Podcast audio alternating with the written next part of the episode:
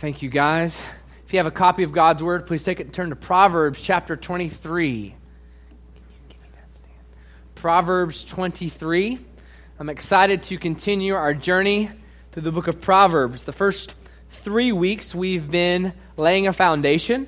We've talked about what wisdom is, we've talked about the source of wisdom, we've even talked about the challenge that we face when we try to live wisely in this world. For the rest of our time this summer, I'm going to be applying the foundation that we discussed in the first three sermons, first three messages, to various topics the book of Proverbs addresses. So, we're going to talk about relationships, we're going to talk about emotional health, we're going to talk about marriage and parenting and finances. But today, I thought we'd start with a bang. As you can see in the screen behind me, we're going to talk about alcohol and what the Bible has to say about alcohol, and we're going to actually broaden that out to substance abuse and the idea of escapism in general. Here's what I want you to do because there's a right about now a point where some of you are beginning to check out on me. You're thinking, I don't have a problem with alcohol. I don't even have a problem with substance abuse. Let me grab one of these prayer cards and start making my grocery list, okay? Don't do that.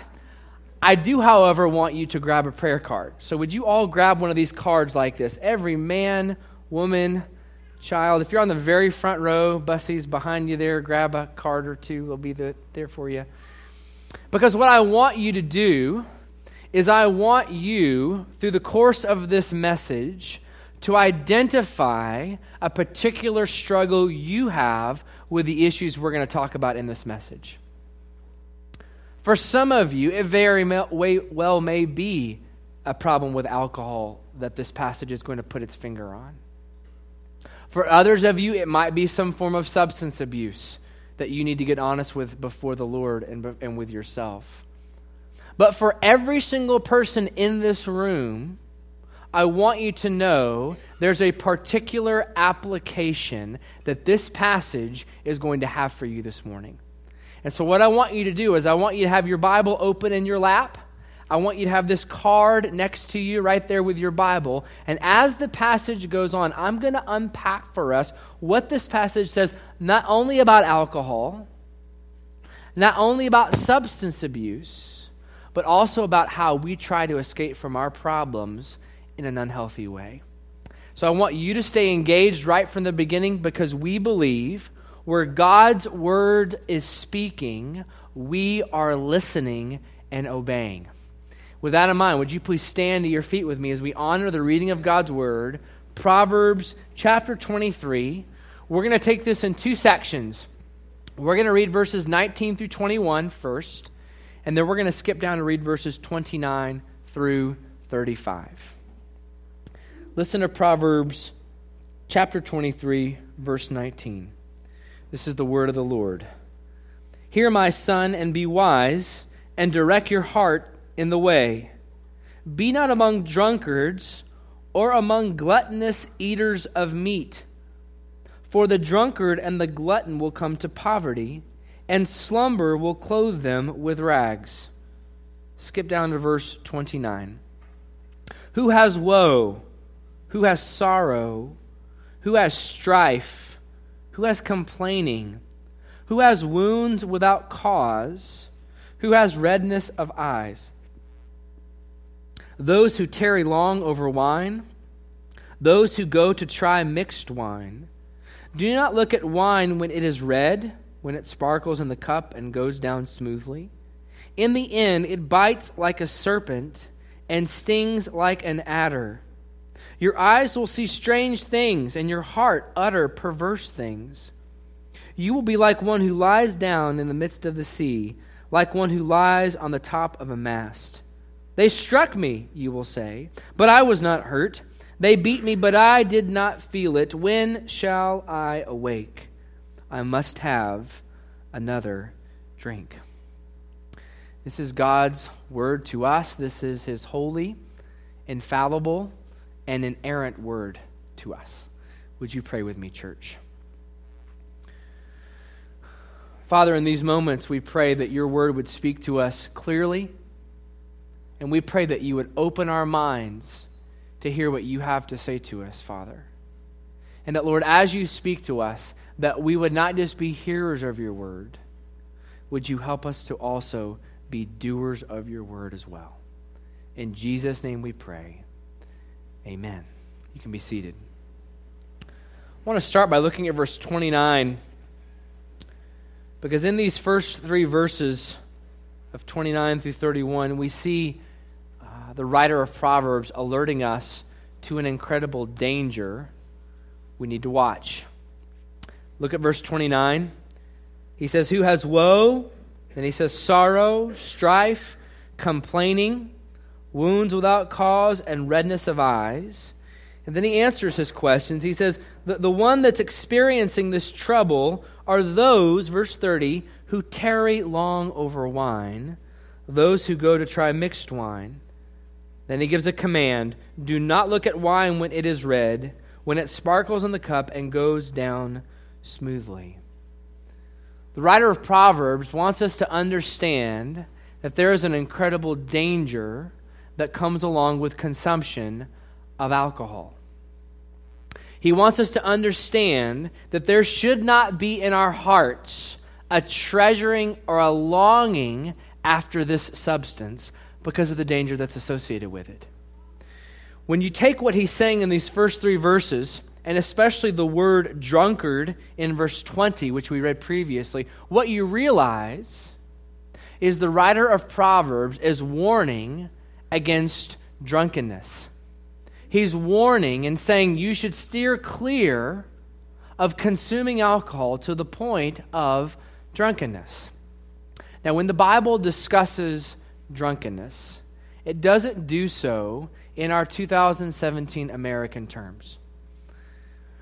When we think about drunkenness, we typically think about a blood alcohol level or a number of drinks someone can or can't have. But the Bible's conception of drunkenness is actually different. It conceives of drunkenness as an effect that it has on a person. Drunkenness, in biblical terms, is a significant change in your mental, emotional, or physical state we know, biblically speaking, someone's drunk when alcohol or some other substance for that matter impacts them in an unduly way mentally, emotionally, or physically. This is really important because different people react in different ways to alcohol. What does make one person drunk may not make another person. The way some people respond to alcohol is going to be different than the way other people respond. Some people, when they're drunk, they're happy. They've never met a stranger. Everybody's their friend. There are other people, however, who are depressed, who are discouraged when they consume too much alcohol. It is wrong to call the happy person not drunk and the sad person drunk. They're both being affected and impacted by consuming alcohol to the point that it's changing who they are. Biblically speaking, that is what drunkenness is.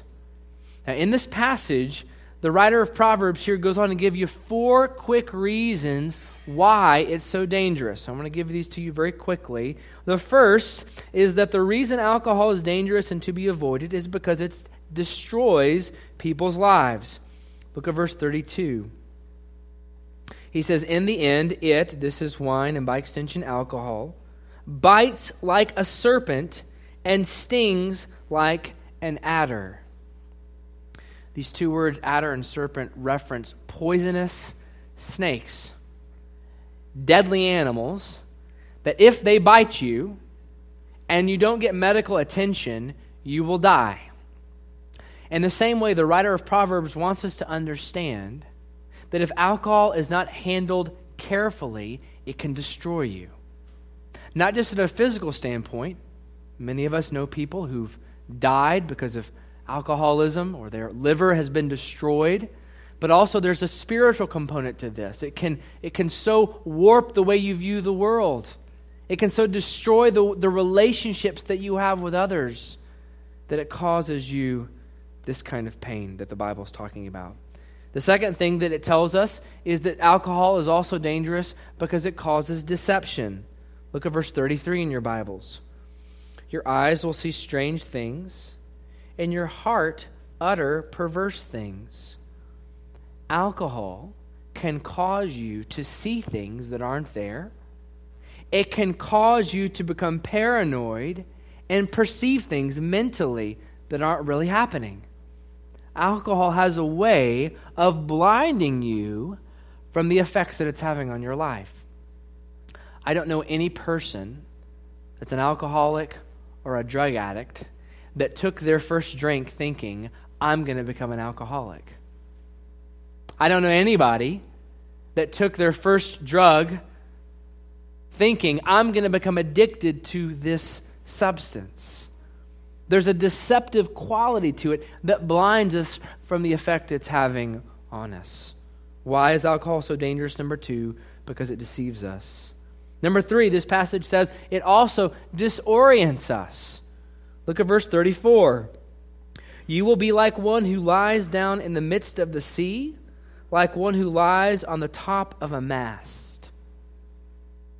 Alcohol has a very disorienting effect on people. That's very obvious to watch if someone's drunk.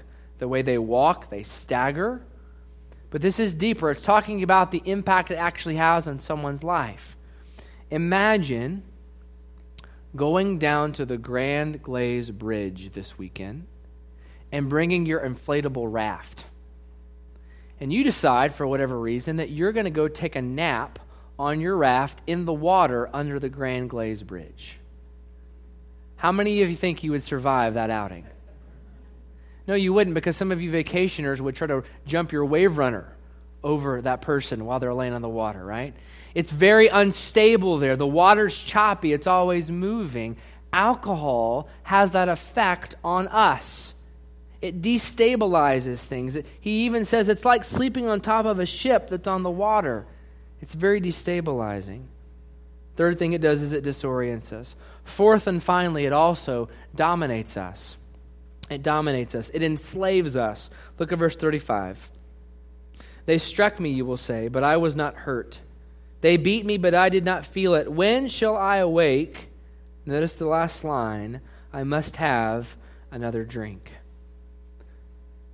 One of the reasons alcohol is so dangerous is that it can enslave us into needing it as an escape. He talks about a person who's being harmed and not really knowing what's going on, but when they wake up, even though they're kind of unalert, they're unaware of what's really happened, they just say, Well, I've got to go and get another drink. There's an enslavement that we have to be careful that alcohol doesn't pull us into. Here's the point I want you to see from these dangers and the command and the admonition that's given here. The reason alcohol is so dangerous and the reason substance abuse is so dangerous in general is because it, it forms an escape from reality.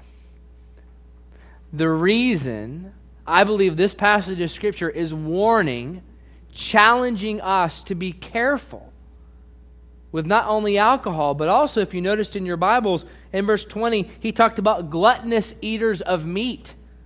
That's any kind of substance abuse. It's dangerous because it's an attempt to escape from the reality and the problems that I'm confronting. One of our family's favorite movies are the Lord of the Rings movies. Any Lord of the Rings fans out there? Anybody? And the second movie of the, of the trilogy there, it's called The Two Towers. At the beginning of the second movie, the forces of evil are growing. Sauron, the evil kind of leader at the time, is, is growing these armies and they're, pillaging and plundering all over Middle Earth. They're destroying everything in their path. But one of the great obstacles to the forces of evil in the Lord of the Rings trilogy is the race of men. Human beings form a kind of separate race that are opposed to the forces of evil. And there's a key moment where one of the kings from the race of men, King Theoden, has to decide what he's going to do. His people's homes are being destroyed, their lives are being taken in some places. And his counselors are challenging him. He says, Theoden, we've, we've got to stand and fight. We can't sit back and just let these things, let these guys take over. We've got to fight against them. And in one of more, the more pivotal moments of the movie, Theoden says, No, we're going to retreat to the fortress we've created called Helm's Deep. So if you know the movie, Theoden takes his forces on this long, arduous journey in which they're attacked, but they finally make it to Helm's Deep, and they're inside this fortress. They're protected. But no sooner do they arrive in this fortress than do 10,000 of the opposing army show up at their doorstep. And if you've not seen the movie, it's your fault by now, so here's a spoiler alert. It's, it's, it's pretty old, so if you've not seen it, you can't be mad at me and send me a nasty email. But here's what happens. After defending Helm's Deep for quite some time, finally, at the last minute, an army shows up, defending Theoden King and defeating the enemy before him. Incredible movie, incredible story. Here's why I tell it to you. All of us have a Helm's Deep in our lives. All of us have a place we go for refuge and protection when life gets tough. There is for all of us in our hearts a place we go when we are overwhelmed with, a lot, with life's challenges. Sometimes we go there on a daily basis. Can I just say one of the reasons I think alcohol and substances are abused in our culture is because life is really, really hard. We are constantly bombarded with circumstances we can't control that impact us in great and significant ways. Some of us have unresolved problems and conflict that at times can go on for years. And if those outward pressures weren't enough, many of us also feel this inward anxiety and discouragement about how these outward things are impacting us and our families. The point is that life can be very overwhelming. And when we're overwhelmed, just like King Theoden, there's a place we run to for protection and refuge. Now, here's the really good news for you and for me the Bible tells us that for those of us that know Jesus as Savior and Lord, Jesus Christ is our refuge. Jesus is the place we can run to for protection and care. Keep your finger in Proverbs 23. Flip over to Psalm 18 very quickly. I'm going to show you this from God's Word. Psalm 18, verse 2.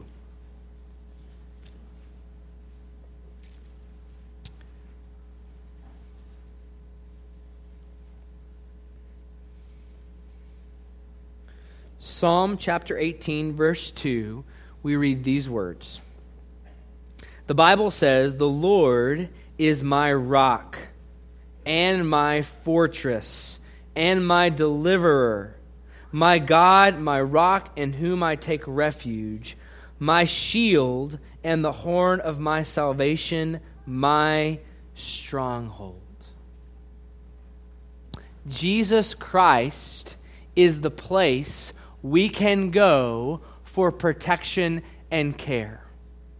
What that means is that when I'm overwhelmed from pressures without and anxiousness and worry from within, the place I go should not first be to alcohol, should not first be to some substance like food to escape from my problems. The first place I go is to lay my burdens at the feet of Jesus Christ. He's the only one that can really sustainably bear the burden of my fears and struggles. Jesus is the refuge I've got to go to.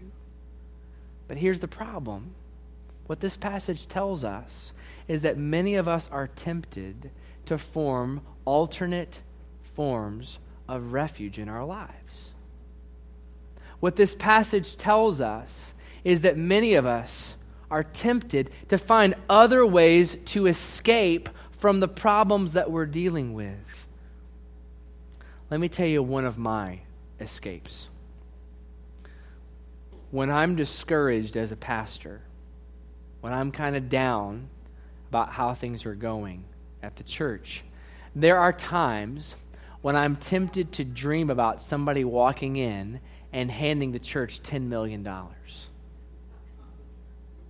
I'm just, I'm bearing my soul here. And what I dream about is what we would be able to do as a church with unlimited resources. What we would be able to build, and ministries we'd be able to start, and, and churches we'd plant, and missions that things that we would do. And I began to get my mind going in 55 different directions. So why sometimes Shelly has to get on to me for taking 45 minute showers, right? Because I'll draw it all out in the window in the shower there of what I would do with that. And for a season, I thought, well, this is okay. I'm kind of dreaming and, and kind of just kind of putting it out there of what I'd like to see happen. But do you know what I realized? I realized that what I was doing was dreaming about this alternate reality to avoid dealing with the problems that were in front of me. You see, one of the ways you can know if something's a healthy hobby versus a alternate form of refuge is does it empower you once you're finished with that hobby if it's fishing or collecting bottle caps or whatever it is that you do does it bring you back refreshed ready to tackle the problems that are in front of you by God's grace? What you and I need to know is that all of us are tempted to find an alternate form of escape this is why I believe Martin Luther, when he was starting the Reformation, he penned a song in his process of birthing this Reformation of which we are descendants. And one of the songs that Luther wrote was called A Mighty Fortress is Our God. And in the song, he uses a word we don't really use anymore. He calls God a bulwark, never failing. And I have to believe that Luther had Psalm 18 in mind because what he's saying is none of those other forms of escape can protect me. None of those other forms of refuge can deal with the problems of my soul. Only Jesus is this wall, this shield that will never fail me. Only Jesus Christ can bear my burdens because he's walked where I've walked. Jesus, as fully God and fully man, has walked this earth. He's borne the burden of being human and died in our place. So I want to ask you a question. What is your escape? What's the thing that you run to for refuge and protection. For some of you, it may well be alcohol. This passage gives stern warning to the dangers of alcohol. Some of you, it may be what this passage says. It's, it's a problem for you. You're, you're abusing that because rather than dealing with your problems, rather than handing them over to Jesus Christ, you're trying to drown your problems. You're trying to numb yourself out from thinking about the issues and difficulties you face in this life. For others of you, it might be your job. You know that your job can be an unhealthy form of refuge and escape for you. That's the reason some of you are workaholics. You work so much is because you don't want to think about or deal with some of the problems that are in your life. You don't want to hand those over to Christ. You just want to bury yourself in your work so you don't have to think about it anymore. Some of us, we need to get honest. Some of us, it might even be food. I know there's the joke about kind of drowning your sorrows in chocolate ice cream. And some of you may feel inclined to do that. Nothing wrong with enjoying some of the things God has given us, and food is one of those. But when it becomes an escape, when it becomes a form of refuge that I run to to avoid and disconnect and numb myself from my problems, I'm replacing what I should be giving to Jesus with something else. On the other end of the on the other end of the spectrum, especially for the younger people in the room, I even find that sometimes exercise is an unhealthy escape. I would highly recommend exercise as a way to relieve stress. But there is a vanity that millennials have to get honest about. 20s and 30 somethings, we've got to get honest about the vanity that is often associated with exercise and working out. That it becomes something about me. It becomes something about me posting things on Facebook. It becomes this kind of self absorbed thing that I use as an alternate reality to escape. Speaking of alternate reality, some of us actually may be video games. Video games form for generations of people an alternate reality you can go into and control and disconnect from the world. This is a problem. Some of us have to get honest that that's an unhealthy form of escape. For some of you this morning, it might be pornography. It might be an addiction to internet pornography that's driven by a desire to escape in a world you create and you control and you get whatever you want. Here's what I want you to know the reason I said this applies to all of you is because one way or another, whether I listed you on this list that I just gave you, you have a form of escape you're running to. Here's what I want you to know. The reason we want you to write this on this card and in a few moments lay it at the altar is because the first step in dealing with these and making Jesus your refuge is getting honest about those, repenting of those, turning away from those. And so our prayer is as you reflect a little bit more on what is that form of escape, what's that refuge I'm replacing Jesus with in my life, is that you would be able to see clearly that this thing can't save you, can't deliver you. Only Jesus Christ can. And this is the point I want to make to you. And this is what I want you to take home with you today. If there's nothing else you hear me say, please hear me say this Jesus Christ is the only refuge we will ever need. Jesus is all the refuge from anxiousness, worry, fear, stress, discouragement. Jesus is where we've got to go.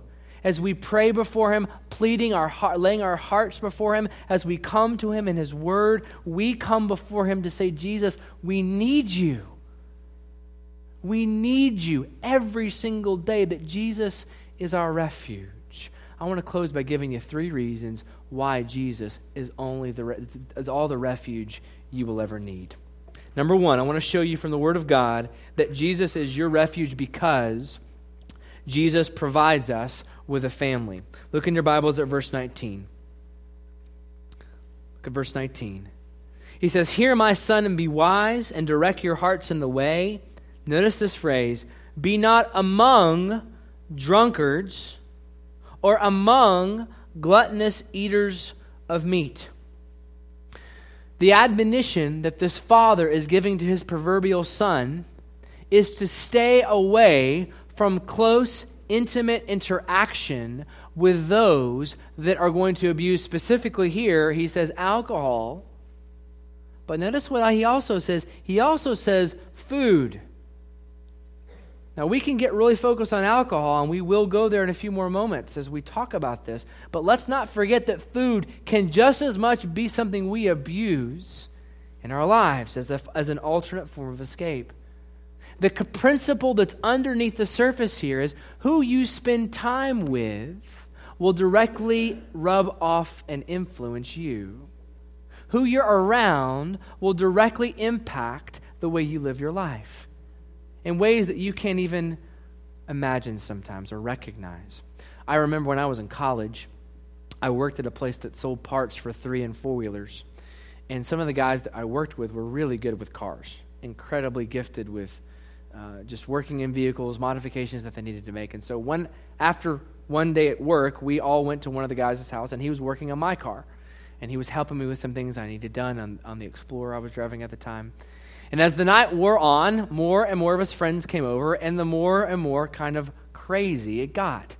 They were drinking and drinking pretty hard and kind of having what they thought was a good time. And as the evening was wrapping up, the guy that had been working on my car, now about 40 beers in, staggers over to me. And he says, I noticed uh, that you didn't drink anything tonight. And I said, No, I'm, I'm only 20 years old, and, and plus, I, I just don't think that's something I want to engage in. And he said, That's okay. He said, I used to be just like you. I would come to these things and watch everybody else get crazy drunk and just kind of laugh in the background. But then after coming for a few times, finally I just said, Hey, give me one of those. And then I've never looked back. And it was like in that moment, it hit me. If I keep spending time with these people, that's going to rub off on me. It wasn't that I stopped sharing the gospel with them at work. It wasn't that I stopped witnessing to them and encouraging them and praying for them. It's that I had to recognize how human beings are wired. We are wired as relational beings to rub off on one another. And part of the warning that he's giving here is to avoid not all contact with people who engage in this, but especially a specific type of contact. He's saying, be careful. And what we need to recognize is what the Bible teaches is not that you need no relationships. The Bible's not teaching that you're to wall yourself up in your house and run away from people if they try to talk to you. The Bible is teaching that we should be pressing in to the family that God provides for us. When you become a follower of Jesus, God doesn't just save you from your sin, He saves you for a new life. And the new life Jesus saves you for is meant to be lived with other brothers and sisters in Christ who are walking with you along the way.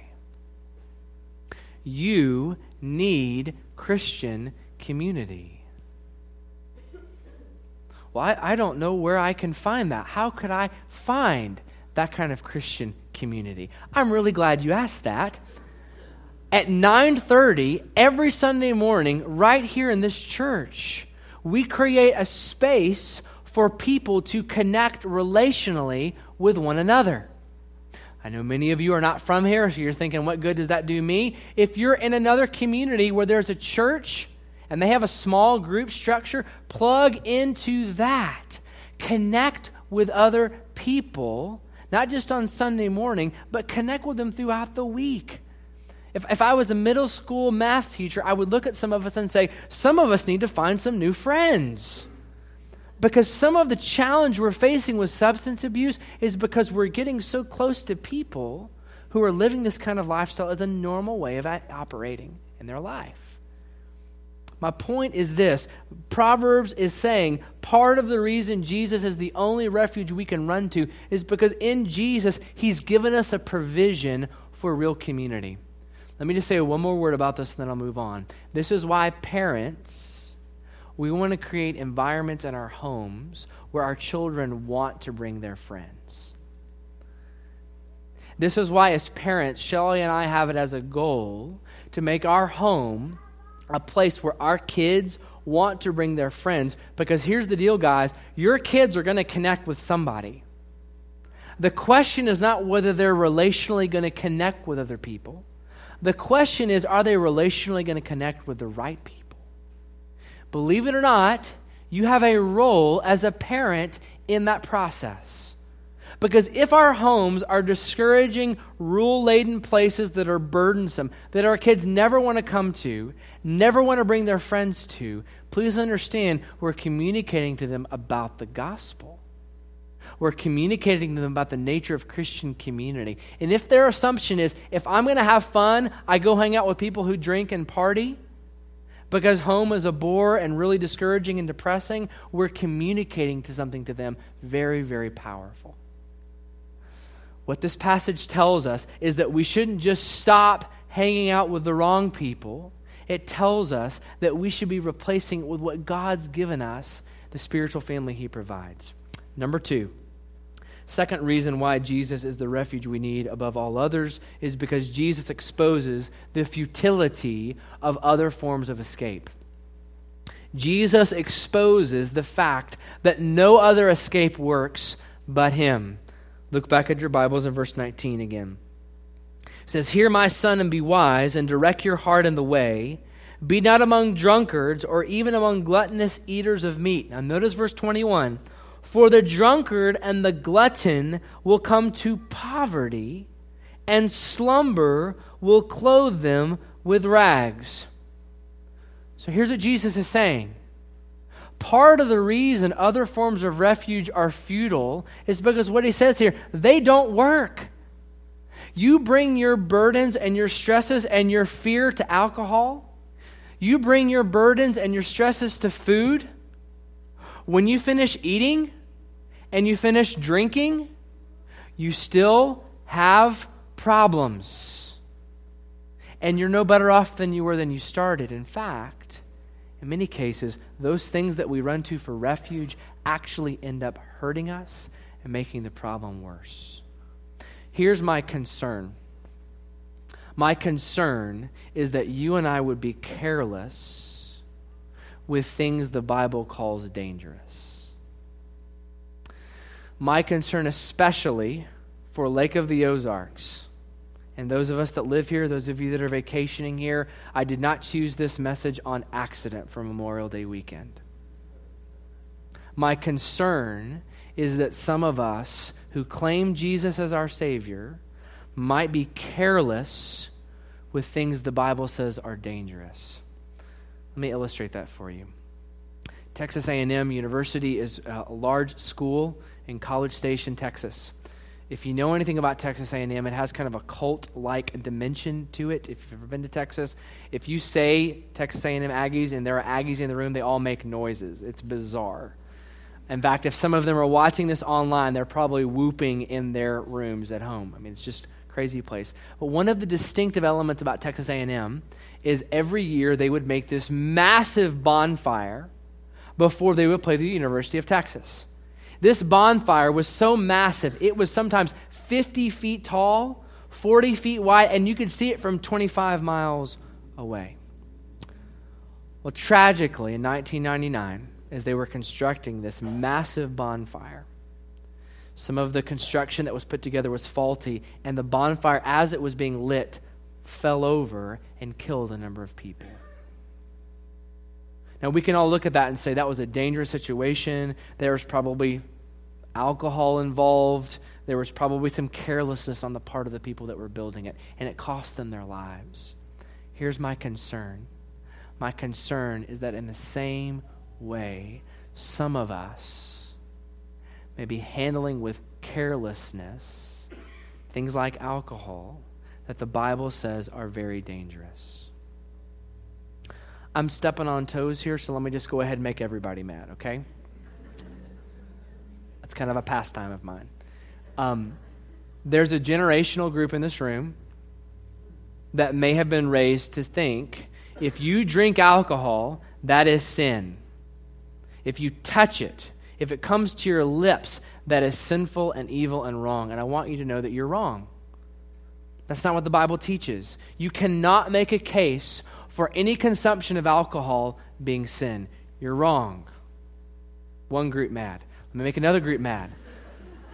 There's a group of us that are younger that have responded to that and said that's legalism. That's wrong. We have Christian liberty and freedom in Christ. We're going to exercise our liberty. And I have friends who are not just exercising their liberty, they are exercising their liberty. They are abusing it in the name of Christian freedom. Both of these are wrong. Legalism is wrong, but a freedom that leads to carelessness is wrong as well. Let me just lay my cards on the table. I've never had a drink. I never plan to. And it's not because I haven't had opportunity. It's not because I'm better than any of you that have decided to go through to, to, uh, to uh, consume alcohol. It's not because I'm better than any of you guys. Part of it's because at a very young age, I was told by my parents, um, your great grandfather was an alcoholic. He died when he was 53. If you mess around with this, you could be in the same boat. But as I've gotten older, I've had opportunity. Here's what I have learned to do in my life when I think about the dangers of alcohol, especially alcohol. The question I've had to wrestle with in my heart is simply this do the benefits that I'm going to gain from consuming the substance outweigh the dangers associated with it? Do the benefits that I gain, even, and you can apply this to a lot of things, even eating one more brownie, going through the potluck line one more time. Because it doesn't just say alcohol, it says food as well. Do the benefits that I gain in my walk with Jesus, that I accrue from engaging in this activity, outweigh the dangers associated with it? And here's what I've had to come to terms with in my life I cannot answer that question in the affirmative. So I've chosen to abstain. Some of you who are followers of Jesus will answer that question differently, and you'll conclude that you can. We can still be brothers and sisters in Christ if we disagree about that. We can still be unified in the gospel. But here's my concern my concern is that some of you may be partaking in this activity without this question ever rolling around in your mind. That's my concern. Am I consciously thinking with food, any kind of drug, alcohol, these dangerous substances? Am I considering do the benefits outweigh the dangers? My concern as your pastor, especially in this community where it's ubiquitous, is that we have a clear sense of the dangers that are presented to us. So, why is Jesus my only form of refuge that I need? Is because Jesus exposes the fact that other forms of refuge actually don't work.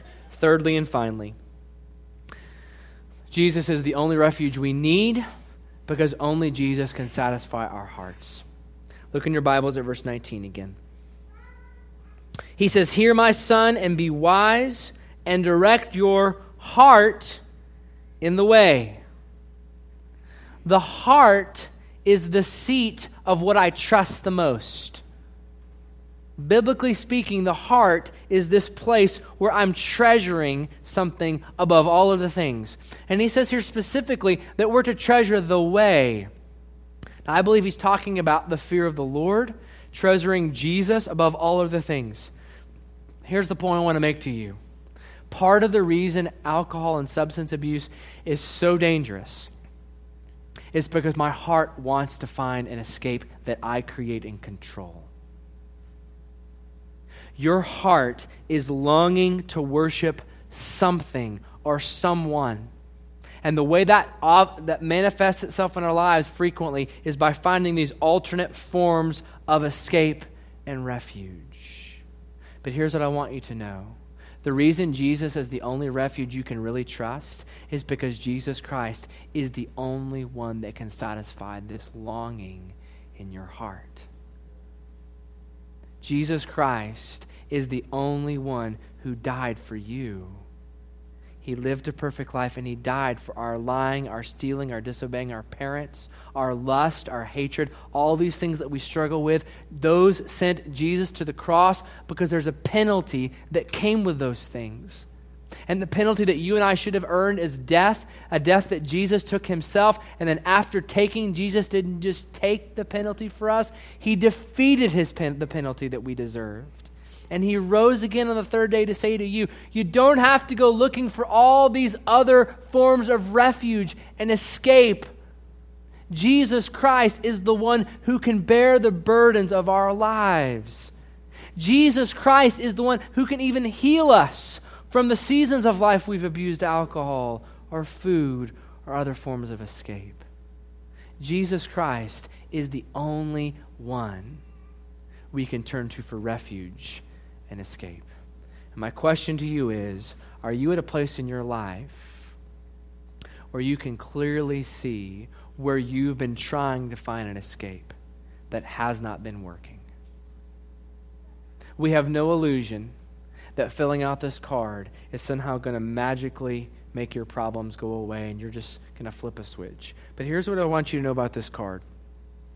Every single card in a few moments that's laid at this altar will be prayed for personally and by name. We will pray down the heavens on you and your life. We will pray for God's grace to bring healing and restoration and freedom in your life. We will pray that God miraculously begins to undo these unhealthy patterns of escape and refuge that we've been running to. Some of you, if you'll notice carefully on this card, there's a place where you can even check that you'd like a pastor to follow up with you.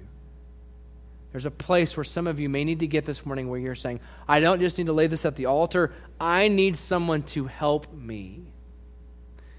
This church is not a perfect place, but we, if you are willing, will walk with you through the pain and challenge that has come with finding alternate forms of escape.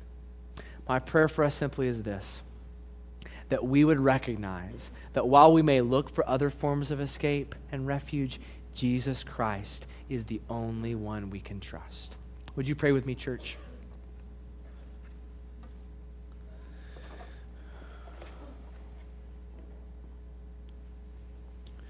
Father God, we thank you that your word clearly tells us that Jesus Christ is our refuge and our hope. God, and I pray for people here this morning who may be looking for other forms of escape, other forms of refuge that they're running to. I pray that you would impress upon their hearts that Jesus Christ is the only one with whom they can really bear their